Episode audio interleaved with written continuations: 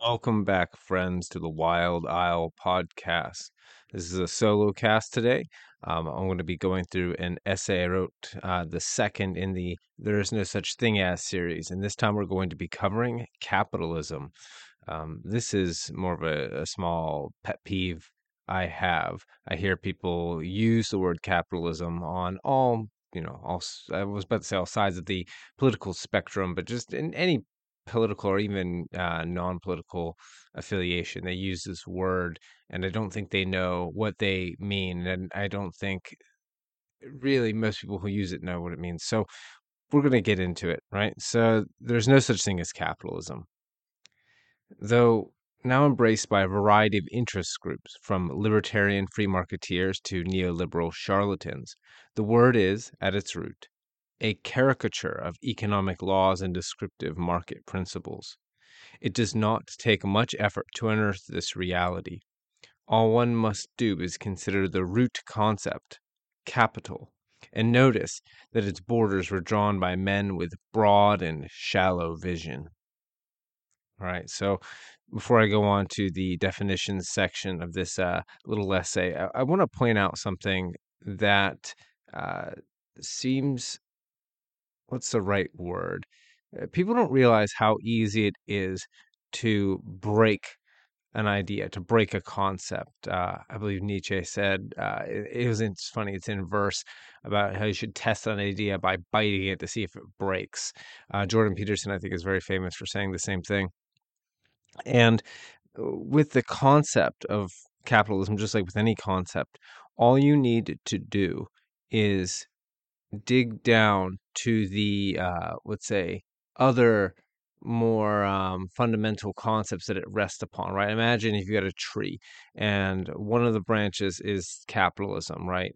And then you go back a branch where it divides into something else and you see, okay, well, there's capital behind that. What does capital refer to? Then it goes back to things like wealth and money. And then you keep going back until you go all the way down. And you can very quickly find where something is rotten, because likely if there's something wrong with the idea, there will be a contradiction close to its base. And that's really what this essay does. As for broad and shallow vision, it's one of my aphorisms. Sometimes people get stuck in their own, let's say, preconception. So they have a very general view that doesn't go very deep, and they can't see past that, let's say, very vague, frozen abstraction of theirs. So we'll move on to definitions. So what is capital? It depends on who you ask.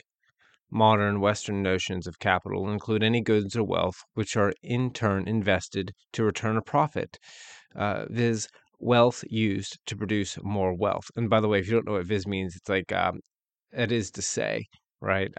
Reading a bunch of Locke, and he uses it incessantly. So I decided to use it here. So wealth used to produce more wealth. Modern Western notions of capital. However, if you ask a Marxist or some other form of socialist, capital is specifically currency used for the generation of further wealth and not used to acquire consumable goods. Viz., money invested in business as opposed to money spent for personal use. And I took that from Marxist.org, and they've got a whole, basically, Marxist dictionary there. So really, once we get into this, we'll discover that there's not really a relevant difference between these two definitions. They break down in the same exact way. But I would like to take a moment to discuss the fact that capitalism is, while not uniquely a Marxist conception of free markets, it is very notably one. And those people who use the word capitalism, and then obviously we have Marx using capitalist more often than capitalism, or really only capitalist and not capitalism, we can see that there is a conception from opponents of free markets, right? So right away, there should be some skepticism. This is a word invented by people who did not like an unregulated market for whatever the reasons, and we'll get into those. As for the particular socialist or Marxist aspect, this is what they call it, a phenomenon. This is something where people will draw conceptual borders in arbitrary places. In this particular case, we have the acquisition of consumable goods, or what I think Marxists typically call personal property, versus private property, which is property that can be used to generate more property, essentially. This is a false distinction. It doesn't take very long to understand this, but there isn't any objective line that you can draw to distinguish one of these from the other. We'll get into that as we go on, but I wanted to point that out. So the only difference between these two definitions is whether one arbitrarily makes a difference between personal and private property, as if they aren't the same thing, and one that doesn't. Okay, so moving on. If the reader has scruples about either of these definitions, good. Neither have any basis in reality, because neither possesses limiting principles which prevent their definitions from exploding. For those who are unfamiliar, philosophical explosion occurs when a definition incorporates too many concepts or elements to any longer serve its function. It explodes, in that sense, like an overinflated balloon. Most atrociously, this occurs when a definition incorporates its own opposite, creating a term in contradiction with itself, negating itself, and imploding under its own weight. How is capital vulnerable to such explosion? Both definitions are built upon the concept of wealth, whether wealth be defined only as money or by also including tangible goods of value. Wealth is a weak point, which itself is vulnerable to expansion, though perhaps not explosion and collapse. To reach this conclusion, all one must do is keep digging. The secret method of the self-deceiver is to stop his thoughts early, short and narrow vision. The essay itself is going to do a good job at explaining how wealth is this point at which there's no reason to stop with its conception, where typically people stop it. But I want to talk a second about short and narrow vision. So this is something that in the past has continually driven me mad, is when, and you see this more often than not, people have their own ideas, their own, let's say, axioms, their own principles, and they'll think them through until they arrive at what they believe is a conclusion and that they like, and then they stop right there. When in reality, there is no reason to stop there. Like, it's not a conclusion they've reached. It's merely, let's say, a premise along a chain of premises that goes on and on until you hit the bottom. But when you arrive at the conclusion that you want, well, why not just stop, right? Because then you don't have to reach any inevitable contradictions in your own thinking. That is short and narrow vision, people not thinking their own thoughts all the way through. And really, I think wealth used in this sense is that, right? You might say, like, well, wealth to the layperson is money. But, well, what is money? I know that people are going to say this isn't the right use of this, but I actually think it is. It begs the question, well, what is money, right? Because to say it is money, I need to know what money is for me to know what wealth is. And, well, the essay covers it right here. But what is wealth really? If it is money, then that begs the question, what is money? Rather than appeal to some authority, it is more objective to observe the function of money, to understand what it is. I actually hold to this, that a lot of people were like, well, what's the dictionary? Say, well, the dictionary is going to have like 7 definitions for every word, and they're going to be different enough that eventually they're going to contradict each other, because the dictionary is a collection of how people use the word, not, let's say, a system of coherent definitions to maximize the utility of the language as a kind of map or model by which we can communicate concepts. So it's not useful to go to an authority really for a definition. It's better to look at the function, what it does, because what it does is, in a sense, objective, or as objective as we can get. So we'll observe. And it, being money, is a medium and means of tracking exchanges of value while simultaneously circumventing entropy, the fact that goods often perish over time. That is to say that money is not merely symbolic. We value it because of its function, a function predicated on the objective fact of our subjective valuation of perishable goods and services. That's probably going to lose a bunch of you, so I should explain it. Money essentially is an IOU, right? If you think about it, there are goods and services of value. Originally, if I've got a chunk of gold, something that has value, that sustains its value because it's rather stable and rare, so you can't just get a bunch of it. That means that if people value it, which people tend to value gold, it is not only a thing of value, but a thing that will retain its value. Therefore, it's consistent. I take that to, excuse me, I take it to a bank, and they give me a note.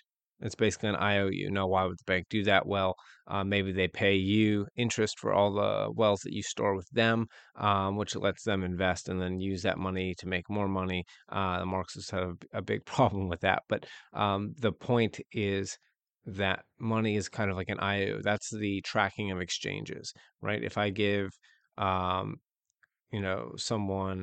$20 and they, change my tire or something, then I have given them a note that says, like, this is worth the return of, whatever $20 of services, which I clearly thought that the change of the tire was worth less than that, but they might think it was worth more. Thus, we do the exchange.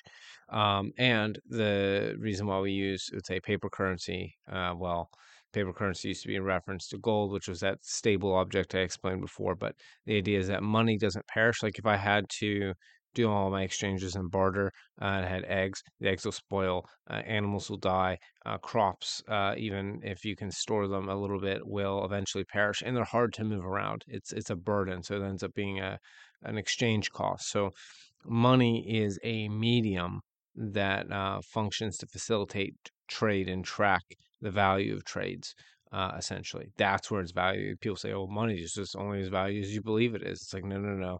You're a biological being. You have needs and desires, and those needs and desires are, let's say, a fact. So they might be subject to you as a subjective being, but the fact that you exist means that objectively there are things that are valued by you. And then therefore, if I can get something that acts as a medium of exchange of those things that you in fact value, then, well, that's where the value comes from.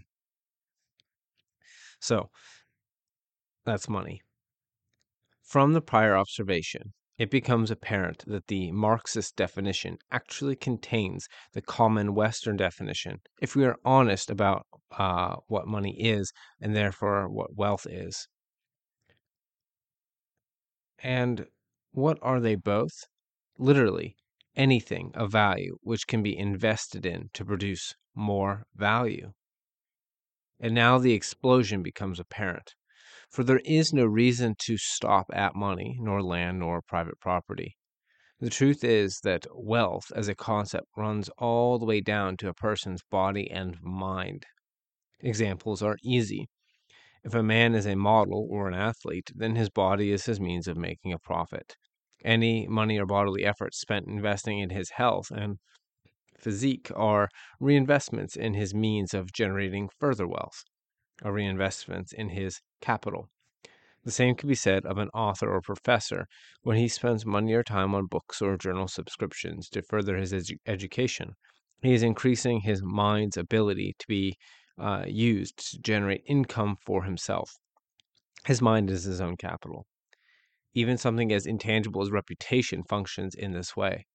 Investment in one's reputation can and often is investment in one's ability to generate more wealth for oneself. even if that isn't the person's primary interest. Okay, so as you can see, the concept of capital is now exploded because the concept of wealth has exploded. And the reason why is there's no reason to stop merely at money. Money is a representation of a bunch of other things that might be exchanged, including, let's say, labor, which means that now once we hit labor, we run down to the person's body and mind.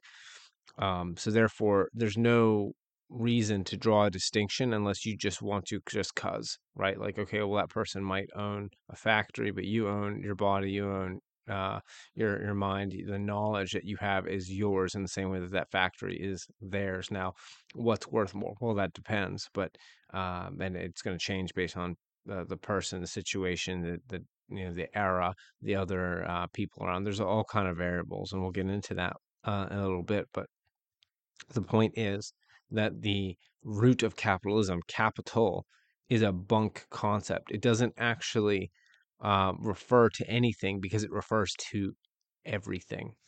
And we'll see that here in a moment. So the fallacy of false systems. Isms are, more often than not, towers of Babel. They are imagined constructs with no grounding in reality, no basis, nothing real beyond our subjective preconceptions. Such is the case with capitalism. As a cursory investigation reveals, all from the comfort of an armchair, capital refers to literally anything which can be used to produce profit from the person or group investing it.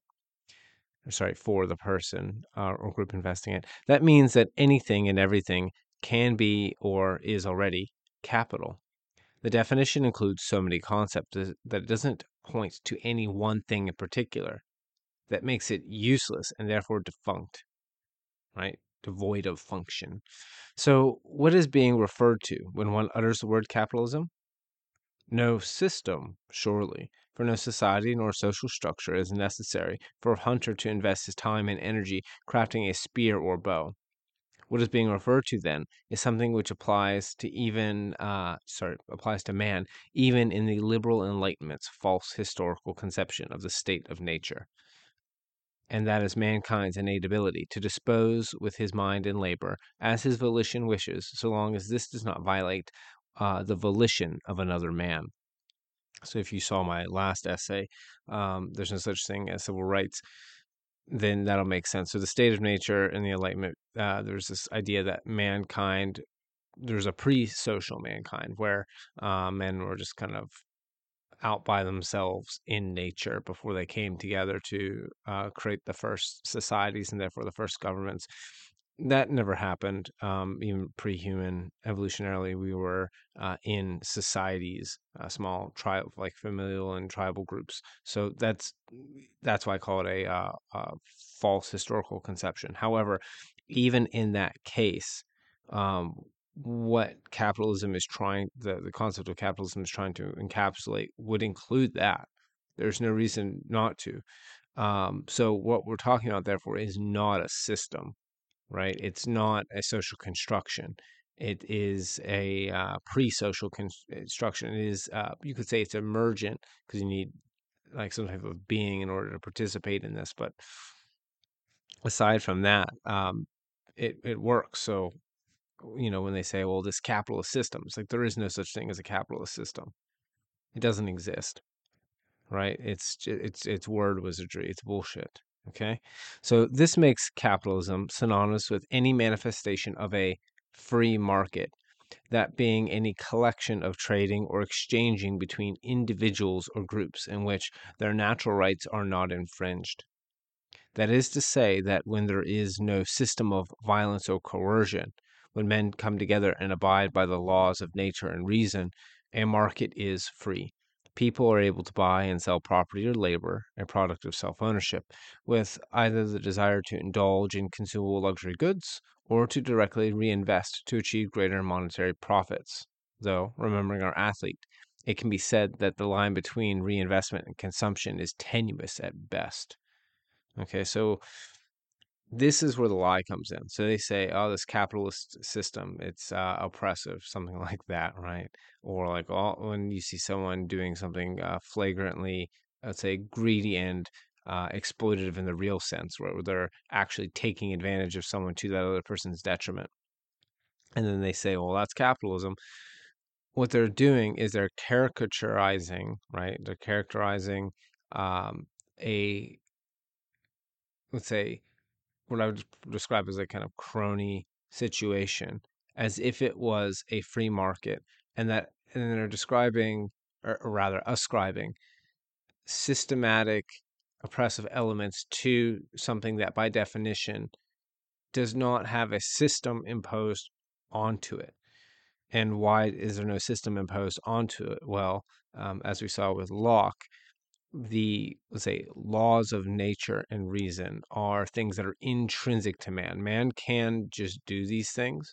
You don't need any top-down interference for this to work, right? It is, now it doesn't mean that it just happens, right? Obviously, human beings are also capable of violence and coercion, and they do that to one another.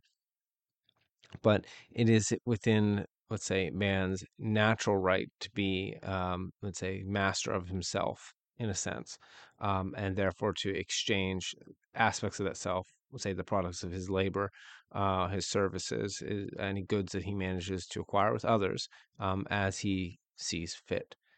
And that alone creates the free market. There's no system necessary there. Either man does this, or he devolves into, let's say, a kind of state of war, or we impose a top-down system of violence and coercion via the state. So it's either authoritarian or libertarian. Like those are your two sides. So we see the words capitalism and capital add nothing to the conversation. They are not tools of the honest man, but are instead levers for those who require leverage to make themselves equal in power to those who are more competent than themselves. They are hexes and curses as part of the word sorcerer's arsenal to bewitch the babelmooks into gibbering noises which imbue them with a sense of virtue. Capitalism is, in truth, a pejorative which lies about the nature of free markets. When uttered, the charlatan relies on the listener's assumption that the participants in the market are not trading of their own volition. The liar requires those listening to assume cronyism and exploitation, the former's presence disqualifying a market from being free, and the latter conception being both ill-defined and misplaced. Right, so essentially, this is the word sorcerer, or more often than not, someone who doesn't know what they're doing. They want to feel virtuous, so they just kind of repeat the noises like a parrot. The babelmook, right, is, let's say, framing. Again, if it's a babelmook, unconsciously framing.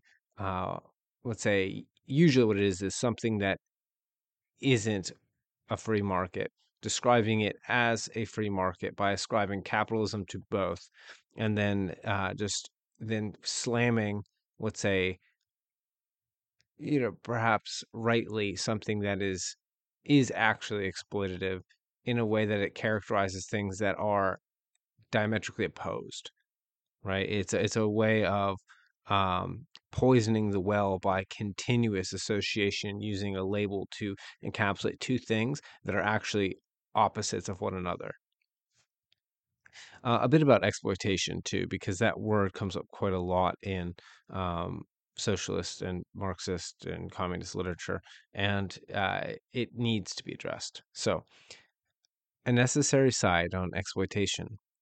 The word evokes in the common man images of con men, liars, and cheats. But the word sorcerer will include any unbalanced power relation in any trade. A presumption here is made that power equity is possible. It's not. Any interaction will include numerous uneven variables, the significance of which are inconsistent and incalculable. E.g., a boss might hold the power to fire an employee, but the employee likewise has power to quit, the power to convince others to go on strike, the ability to besmirch his employer's reputation, the ability to start up a competitive enterprise, the ability to relocate and copy his employer's business model, the ability to become an indispensable contributor to the business model and thereby demand increased wages or responsibility, etc. Which party has more or less power depends on the situation, which is constantly changing, and at least slightly different in each case. There are no firm grounds to describe power imbalance as exploitative unless one introduces violations of one party's natural rights. Any other reasoning misplaces the blame, even in such cases as starvation and health care, for food and medicine are not rights given to man by his nature. They are acquisitions, contingencies, and necessities of life, but they are not rights. Okay, so that's super important to point out. If you have this idea in your head that man has a right to stuff, you don't know what rights are, and you're probably operating under the misnomer of civil rights.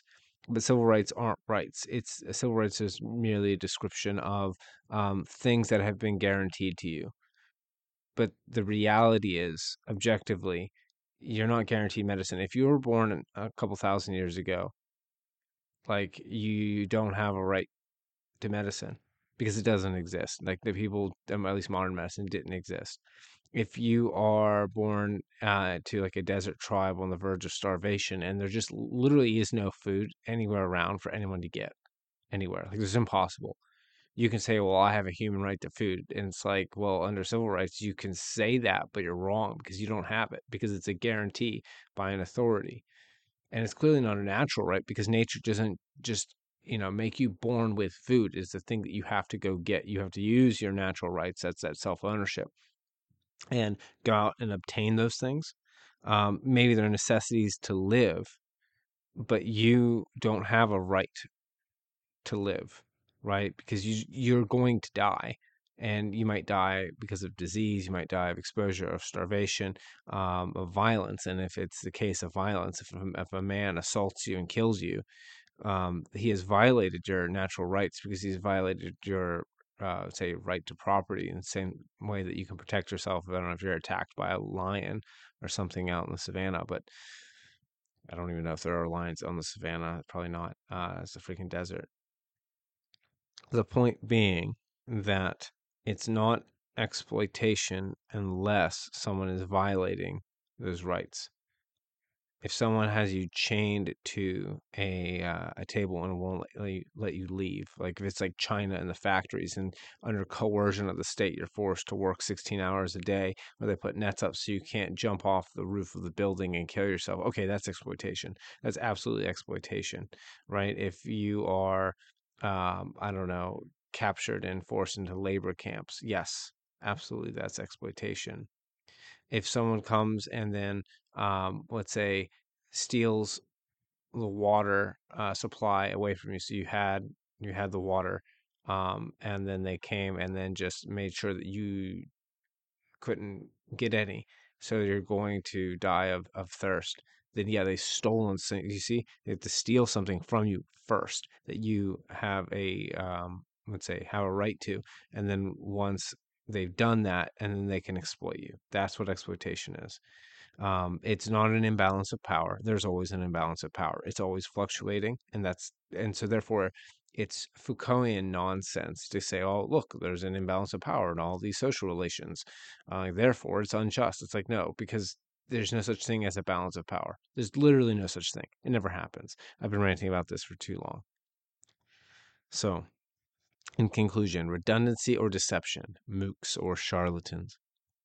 In most cases, the misnomer capitalism is a noise grunted by members of the herd who like to hear themselves mimicking the noises of those occupying positions of institutional prestige.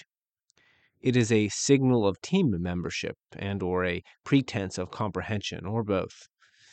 In other cases, the use of the word capitalism is the deliberate manipulation of language by latent tyrants who wish to disguise their impotent authoritarian impulse even from themselves. Amongst pseudo-intellectuals and academics, I find this to be most often the case.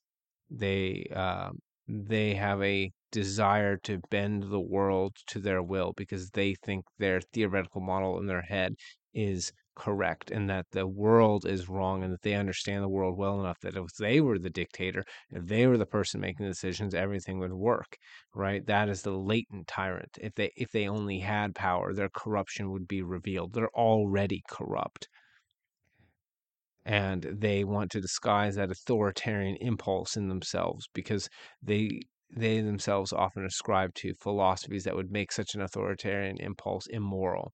So they are, let's say, the very immoral authoritarian dictators which they would despise, but they can't see it because they've pushed it all down into their shadow and then identify with a persona, a mask by which they can feel virtuous. And then and how do they do that? Well, they identify a caricatured enemy and then attack that, right? They attack the straw man so that they themselves feel powerful. Look how much I can beat up this straw man. Yes, that is the word sorcerer. That is the pseudo-intellectual and academic charlatan. Of course, and as mentioned, the word has been embraced as synonymous with free marketeer. In that sense, capitalism has been reclaimed. I think like what I'm most familiar with, like anarcho-capitalism, right? So anarcho-capitalists are like the hardest chorus libertarians. They're the opposite of anarcho-communisms in a sense, or anarcho-communists in a sense.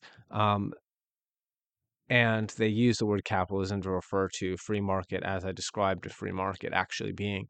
And then libertarians who use capitalism all the time. You hear lots of people use it in a positive light. They describe themselves as capitalists.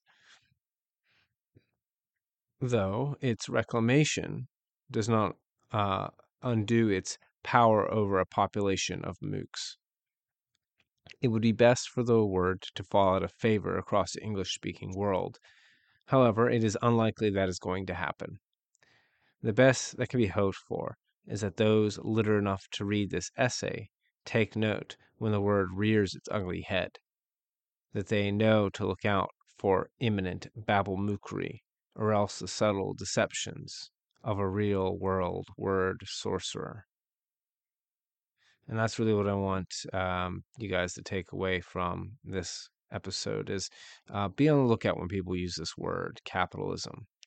Chances are they don't know what the hell they're talking about. Chances are they are committing a number of atrocious fallacies unwittingly. And really, I guess the best you could hope for is to identify, oh, okay, this person's a mook. They're babbling. Now, that doesn't mean to stop listening, but what it does mean is to recognize that the thoughts in this person's head are, it's great think, it's gobbledygook. This person is dreaming, they're not thinking. They don't know how to think yet. They may never know how to think. And they're operating based on what makes them feel good in the moment. By the way, that means they're probably assuming unconsciously that you're doing the same thing. So there's no such thing as right and wrong in this person's head. Objectivity is now dissolved in the subjectivity. I could do a whole podcast on that. The point being, notice, pay attention, and remember that there is no such thing as capitalism because there's no such thing as capital, because capital, if we look at the definition, refers back to wealth, wealth being not clearly able to be delineated between any particular object of value. And so therefore, wealth explodes. Because wealth explodes, capital explodes. And that's the whole tree trunk for the branches that capitalism sprouts out of as a concept. It doesn't exist. Thank you, friends.